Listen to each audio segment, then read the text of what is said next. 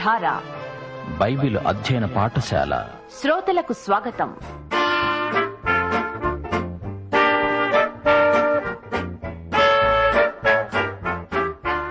మానవ ప్రపంచానికి ప్రాణాంతకమైన వ్యాధుల్లో మొదటి స్థానంలో ఉండి బహుగా విస్తరిస్తున్న వ్యాధి క్షయవ్యాధి టీబీ అనగా ట్యుబర్కులోసిస్ బాసిలస్ లేదా బాసిలై. దరిదాపు రాతియుగంలోనే ఈ వ్యాధి మరణాంతకమైనదని కనుగొనబడింది. మూడు వేల సంవత్సరాల నాటి ఐగుప్తీల మమ్మీ ఊపిరితిత్తుల్లో ఈ క్షయవ్యాధి బ్యాక్టీరియా బయటపడింది. ప్రస్తుత ప్రపంచ జనాభాలో మూడో వంతు ప్రజలు ఈ క్షయవ్యాధికి గురైపోతున్నారు. ఇందులో మూడో వంతు వ్యాధిగ్రస్తులు మన దేశంలోనే ఉండటం గమనార్హం. ఇక మరో విచారకరమైన సంగతి ఏమిటంటే ప్రతి ఏటా తల్లిదండ్రుల నుండి సంక్రమిస్తున్న ఈ క్షయవ్యాధి వలన సుమారు మూడు లక్షల మంది పిల్లలు తమ పాఠశాలలకు దూరమవుతుండగా సుమారు లక్ష కంటే పైగా స్త్రీలు తమ కుటుంబాలకు వేరే కాలం గడుపుతున్నారు. ఇంత భయంకరమైన లక్షణాలు కలిగిన ఈ క్షయ ఇది ఒక అంటువ్యాధి. స్త్రీ పురుషులకు ఏ వయస్సులోనైనా ఎవరికైనా ఏ సమయంలోనైనా శరీరంలో ఏ భాగానికైనా సోకవచ్చు. అయితే ఎక్కువగా ఊపిరితిత్తులకే ఈ వ్యాధి సోకుతుంది. దీనిని శ్వాసకోశ క్షయ అంటారు. క్షయవ్యాధి మైకోబాక్టీరియం అనే సూక్ష్మక్రిముల ద్వారా ఒకరి నుండి ఒకరికి సంక్రమిస్తుంది. క్షయరోగి దగ్గినప్పుడు తుమ్మినప్పుడు గాలిలోనికి వెలువడిన తుంపర్ల ద్వారా ఈ క్రిములు బయటకు వస్తాయి. రోగి తుమ్ము లేక దగ్గు ద్వారా గంటకు కొన్ని మైళ్ళ వేగంతో బయటకు వెలువడే తుంపర్లలో సుమారు కొన్ని వేల లక్షల సూక్ష్మక్రిములు గాలిలో కలుస్తుంటాయి. ఈ క్రిమి బయటకు రాగానే కాసేపటికి దానిపైన ఉన్న తేమ పొడారిపోయి ఈ క్షయక్రిమి దరిదాపు ఆరు గంటల సేపు గాలిలో బ్రతుకుతుంది. ఈలోపుగా ఆరోగ్యవంతులు పీల్చిన గాలి ద్వారా ఈ క్రిములు వారిలో ప్రవేశించి క్షయవ్యాధిని కలిగిస్తాయి. ఈ క్షయవ్యాధి సోకింది అనటానికి కొన్ని లక్షణాలు. మూడు వారాలకు మించి ఎడతెరిపి లేని దగ్గు సాయంత్రం పూట జ్వరం రావటం ఆకలి తగ్గటం ఛాతిలో నొప్పి బరువు తగ్గటం ఉమ్మిలో రక్తం పడటం జరిగితే వెంటనే డాక్టర్ను సంప్రదించి తగు జాగ్రత్త తీసుకోవాలి. క్షయవ్యాధి ఎంత ప్రమాదకరమైన వ్యాధి అయినా ముందుగా గుర్తుపట్టి వెంటనే చికిత్స చేయిస్తే తప్పక నయమవుతుంది. ఇట్టి స్వల్పకాలిక చికిత్సలు అన్ని ప్రభుత్వ ఆసుపత్రుల ప్రత్యక్ష పర్యవేక్షణలో మరికొన్ని ప్రైవేటు సంస్థల ప్రత్యేక టీబీ క్యాంపుల నిర్వహణలో మందులు సహా ఉచితంగా అందుబాటులో ఉన్నాయి. ఇక ఈ క్షయవ్యాధి సోకకుండా తీసుకోవలసిన కొన్ని జాగ్రత్తలు. పుట్టిన వెంటనే పసిబిడ్డలందరికీ బీసీజీ సూది మందు ఇప్పించాలి. ఒకవేళ దగ్గు వస్తే చేతిరుమాలు నోటిగడ్డు పెట్టుకుని నెమ్మదిగా దగ్గాలి. క్షయరోగి ఎక్కడ పడితే అక్కడ ఉమ్మి వేయకూడదు. కుటుంబంలో ఇతర వ్యక్తుల్లో సోకకుండా సంబంధిత వైద్య పరీక్షలు చేయించుకోవాలి. మందులు క్రమంగా వాడాలి. వ్యాధి లక్షణాలు తగ్గినా వైద్యం మధ్యలో ఆపకూడదు. మూడు వారాలకు మించి ఎడతెరిపి లేని దగ్గుతో బాధపడుతున్న వారిని నిర్ధారణ కొరకు ఆసుపత్రికి వెంటనే పంపించాలి. రోగిని సానుభూతితో చూడాలి. వంశపారంపర్యంగా వచ్చే అవకాశాలున్నాయి కాబట్టి ముందు జాగ్రత్తలు తీసుకోవాలి. అన్నిటికంటే ముఖ్యంగా ఈ క్షయరోగుల సంరక్షణ విషయమై బాధ్యత వహిస్తూ వీరందరి భౌతిక ఆధ్యాత్మిక ఆరోగ్యం నిమిత్తం వీరంతా స్వస్థత పొంది ప్రభు మహిమార్థం జీవించుటకై మనమంతా ఏకీభవించి ప్రార్థించాలి.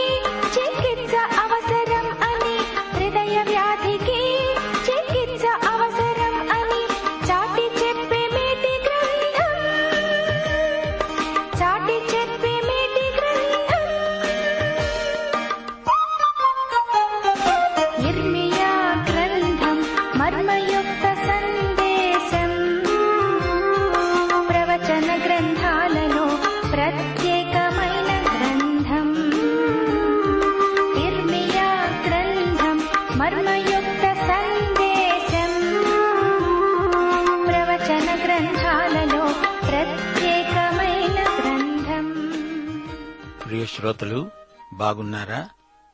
ఈరోజు పాఠానికి సిద్ధపడి వచ్చారా?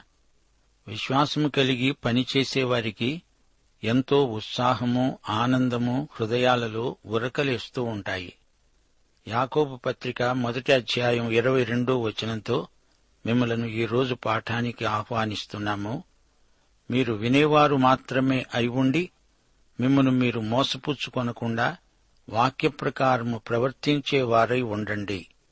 సరే ఒక క్షణకాలం తలలు వంచండి. ప్రార్థన చేసుకుందాము. కృపాసత్య సంపూర్ణుడా మా పరమ తండ్రి దేవా నీకు మా హృదయపూర్వకమైన కృతజ్ఞతాస్థుతులు. మమ్మలను క్రీస్తునందు నూతన సృష్టిగా చేశావు. ఆత్మ సంబంధమైన ప్రతి ఆశీర్వాదము మాకు అనుగ్రహించావు. ప్రభు దేవా మా శ్రోతలను కనికరించండి. వారికి పరలోకాశీర్వాదాలు సమృద్ధిగా ప్రసాదించండి. వారి కుటుంబాలను దీవించండి. చంటి పిల్లలకు ఆయురారోగ్యములిచ్చి దీవించండి. వారిని పెంచే తల్లిదండ్రులకు తగినంత జ్ఞానం ప్రసాదించండి. బిడ్డలు జ్ఞానమందు నీ దయయందు ఎదుగునట్లు మీ కృపలు అనుగ్రహించండి.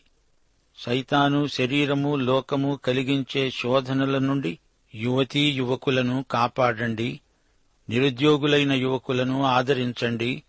వివాహమందు నూతనముగా జతపరచబడిన దంపతులను దీవించండి.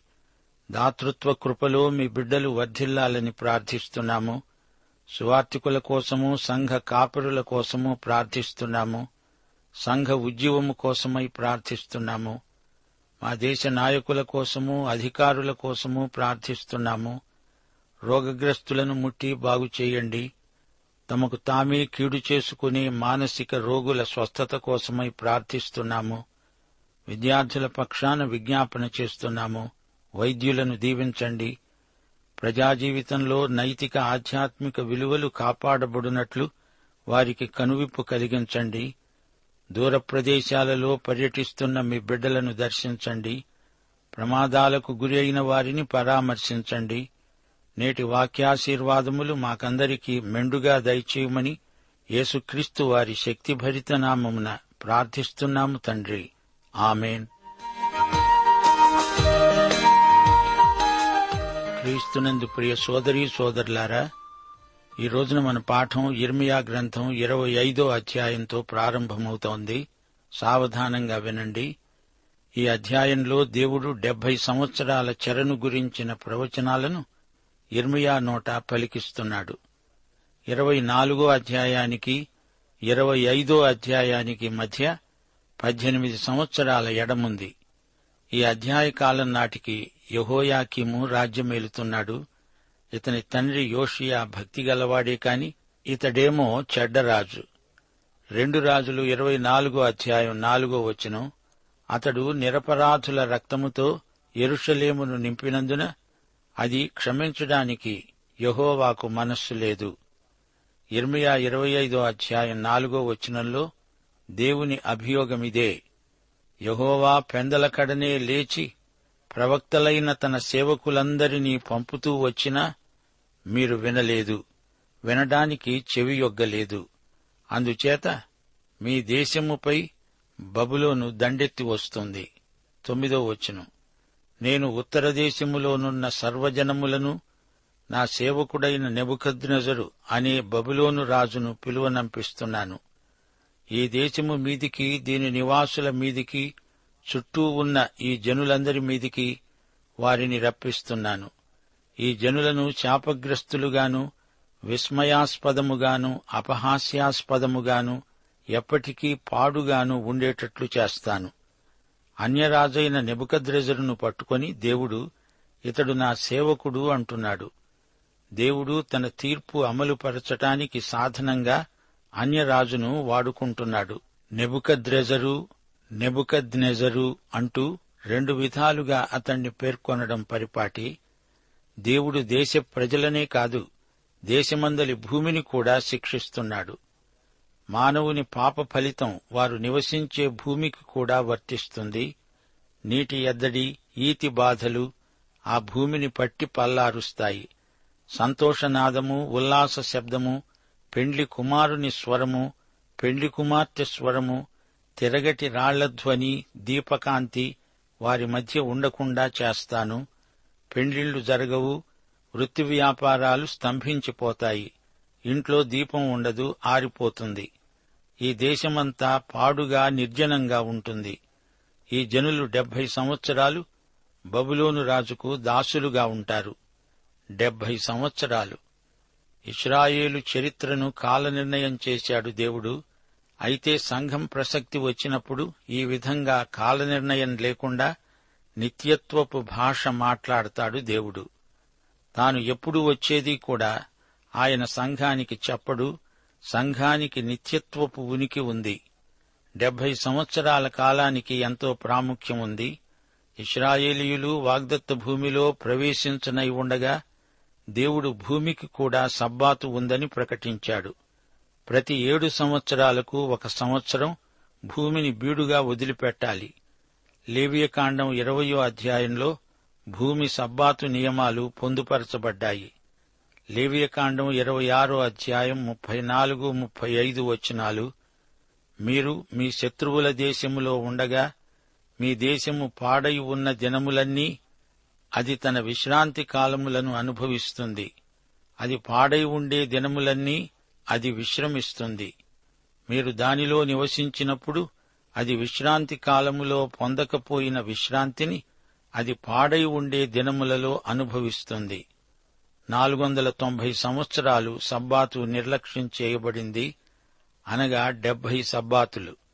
అందుకే వీరు డెబ్బై సంవత్సరాలు బబులోను చెరలో ఉంటారు. డెబ్బై సంవత్సరాల గడువు తీరగానే వారు స్వదేశానికి మరలి వస్తారు. ఇర్మియా ఇదొక ప్రవచనంగా పలుకుతున్నాడు. ప్రవచనం నెరవేరినప్పుడు అది చరిత్ర అవుతుంది. అప్పుడు బబులోనుకు కూడా శిక్ష. ఇర్మియా ఈ ప్రవచనం పలుకుతూ ఉండగా యహోయాకీను బబులోనుకు చెరగొనిపోబడ్డాడు సిద్కియాతో పాటు మిగిలి ఉన్నవారు బబులోనుకు కప్పం కడుతున్నారు. యోషియా తరువాత వచ్చిన రాజులందరూ దుర్మార్గులే. ఇర్మియా ప్రవచించాడు బబులోను రాజు వచ్చి కొందరిని చెరపట్టి తీసుకువెడతాడు. డెబ్బై సంవత్సరాల చెర. ప్రవచనం అంతటితో ఆగిపోలేదు. ద్రాక్షరస పాత్ర ఇప్పుడు కనిపిస్తోంది. అది దేవుని ఉగ్రత సంకేతం. దేవునికి తిరుగుబాటు చేసే మానవునిపైకి తీర్పు. అదే ద్రాక్షరస పాత్ర క్రోధపు మద్యపాత్రను జనములన్నీ తాగుతాయి. వారు దానిని తాగి సొక్కి సోలుతూ ఖడ్గమునకు గురై వెర్రివారవుతారు. ఇర్మియా యహోవా చేతిలో నుండి ఆ పాత్రను తీసుకొని జనములన్నిటి చేత దాన్ని తాగించాడు. మొదట ఎరుషలేము తరువాత ఇతర పట్టణాలు రాజులు అధిపతులు పేర్కొనబడ్డారు.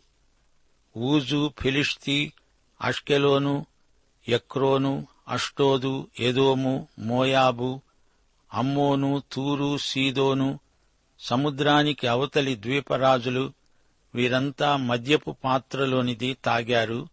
అది దేవుని ఉగ్రత పాత్ర. పాత్ర నిండింది అది భయంకరమైన దేవుని తీర్పు.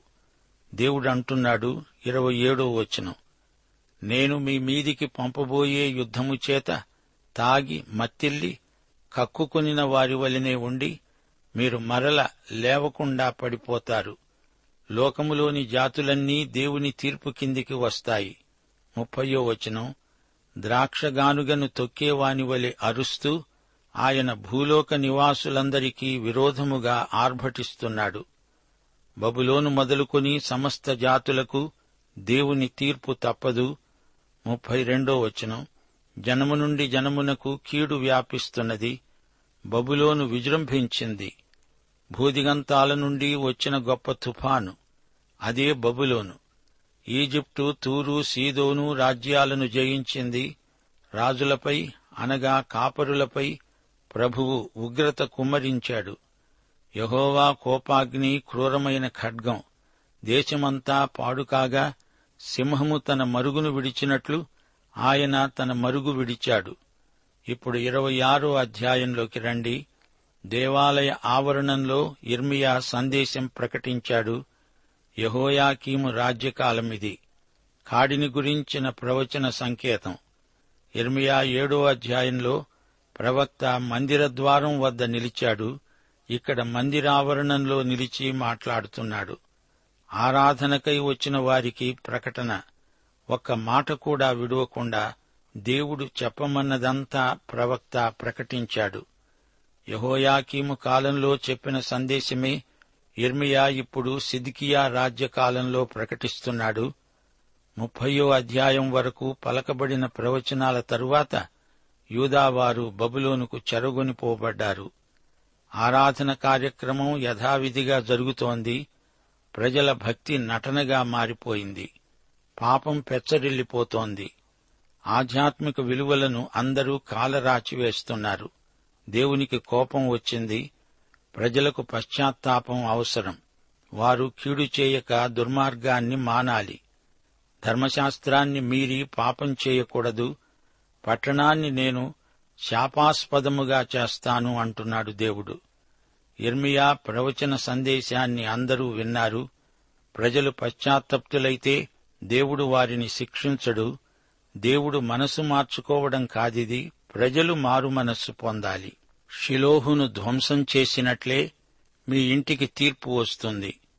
ఎరుషలేము ప్రపంచ రాజకీయాలలో చదరంగంలో పావులాగా అయిపోతుంది అంటున్నాడు దేవుడు. ఈ సందేశాన్ని విన్న యాజకులు ప్రవక్తలు జనులు ఇర్మియాను పట్టుకుని నీవు మరణశిక్ష నొందక తప్పదు ఎరుషలేము నాశనమవుతుంది అంటావా? అంటూ అతని మీదికి దొమ్మీగా వచ్చి పడ్డారు. ఇర్మియా అన్నాడు యహోవా నన్ను పంపాడు ఆయన చెప్పిందే నేను చెప్పాను మీరు మీ క్రియలను చక్కపరుచుకోండి మీరు నన్నేం చేస్తారో చేసుకోండి నేను మీ వశంలో ఉన్నాను. పదిహేనో వచనం మీకు చెవులారా ఈ మాటలన్నిటిని చెప్పడానికి నిజముగా యహోవా మీ యొద్దకు నన్ను పంపాడు. గనుక మీరు నన్ను చంపిన ఎడల మీరు మీ మీదికి ఈ పట్టణము మీదికి దాని నివాసుల మీదికి నిరపరాధి రక్తదోషము తెప్పించిన వారవుతారని నిస్సందేహంగా తెలుసుకోండి. గమనించండి యాజకులు ప్రవక్తలు ఏకీభవించి ఇర్మియాకు మరణశిక్ష విధించాలి అంటున్నారు. అధిపతులు ఇర్మియా చెప్పింది మొదట విందాము అంటున్నారు. అయితే ప్రజలు యాజకులతో ప్రవక్తలతో ఒకటయ్యారు. దేవాలయం పరిశుద్ధ పట్టణం నాశనమవుతాయి అనకూడదు. అది దేవదూషణ అంటూ వారు అభియోగం తెచ్చారు. మతం నీతి అనే రెండిటిని వేరువేరుగా చూస్తున్నారు. అబద్ధ ప్రవక్తలు దేవుడు ఎరుషలేమును నాశనం చెయ్యడు అంటూ బోధిస్తున్నారు. విశ్వాసము నీతి జతచేయబడినవి వాటిని వేరు చేయకూడదు. దేవుని వాక్యం తాయెత్తు కాదు అదృష్టం తెచ్చే వస్తువు కాదు. దేవుని వాక్యం జేబులో బొమ్మ కాదు. అధిపతులు ఇర్మియా బోధకు సుముఖంగా ఉన్నారు కాని యాజకులు ప్రవక్తలు ఇర్మియాను వ్యతిరేకించారు. యేసు ప్రభువును సిలువ వేసింది ఎవరు? మతనాయకులే కదా. సిలువ వెయ్యి సంహరించు అని గావుకేకలు పెట్టింది ఎవరు? మతనాయకులు గురువులు. అలాగే మతనాయకులు ఏకమై ఇర్మియాను చంపేస్తాము అంటున్నారు. ప్రజాభిప్రాయమే దేవుని చిత్తమని కొందరు అంటారు గాని అది నిజం కాదు. ప్రజలు ఎవరిని కోరుకుంటారు? ఆకర్షణీయంగా కనబడి చమత్కారంగా మాట్లాడే వ్యక్తినే ఎన్నుకుంటారు. నటనా శిల్పంలో ఆరితేరిన వారే ప్రజాభిమానాన్ని చూరగొంటారు. యేసుక్రీస్తును కాదు బరబ్బాను ప్రజలు కోరుకున్నారు.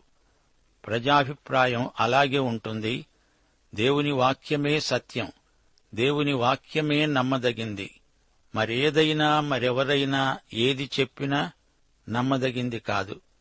అదే దేవుని బిడ్డల నిశ్చిత అభిప్రాయం. ఇర్మియా విషయంలో అధిపతులు సరైన అభిప్రాయం వెలిబుచ్చారు.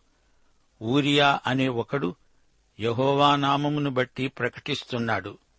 అతడు ఇర్మియాలాగే ప్రవచించాడు.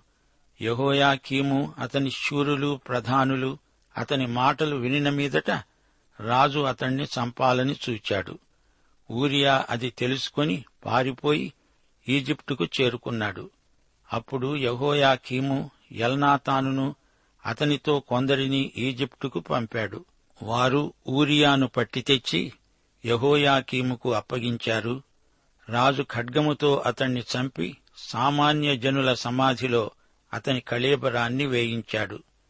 అహీకాము అనే వ్యక్తి ఇర్మియాతో ఉన్నాడు. అందుచేత అతడు జనుల చేతికి చిక్కలేదు. ఇప్పుడు ఇరవై ఏడో అధ్యాయంలో ఇర్మియా కాడితో వస్తుపాఠ రూపకమైన ప్రవచన సందేశం ప్రకటిస్తున్నాడు.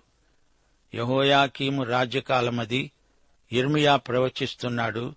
యహోవా అన్నాడు నీవు కాడిని పలుపులను చేయించుకొని నీ మెడకు కట్టుకో. వీటిని మోయాబు అమ్మోను తూరు సీదోను రాజుల నద్దకు పంపు. వారు తమ యాజకులకు చెప్పవలసిందేమనగా నేను సృష్టికర్తను ఎవరికి ఏది ఇవ్వాలో ఏది న్యాయమని నాకు తోచిందో వారికే ఇస్తాను. దేశాలన్నిటినీ నా దాసుడైన నిబుకద్రెజుడు వశం చేస్తున్నాను. సమస్త జనులు అతని వశమవుతారు. ఏ జనం ఏ రాజ్యం నెబుకద్రెజరు కాడిని తన మీద పెట్టుకొనదో దానిని నేను అతని చేత బొత్తిగా నాశనం చేయిస్తాను.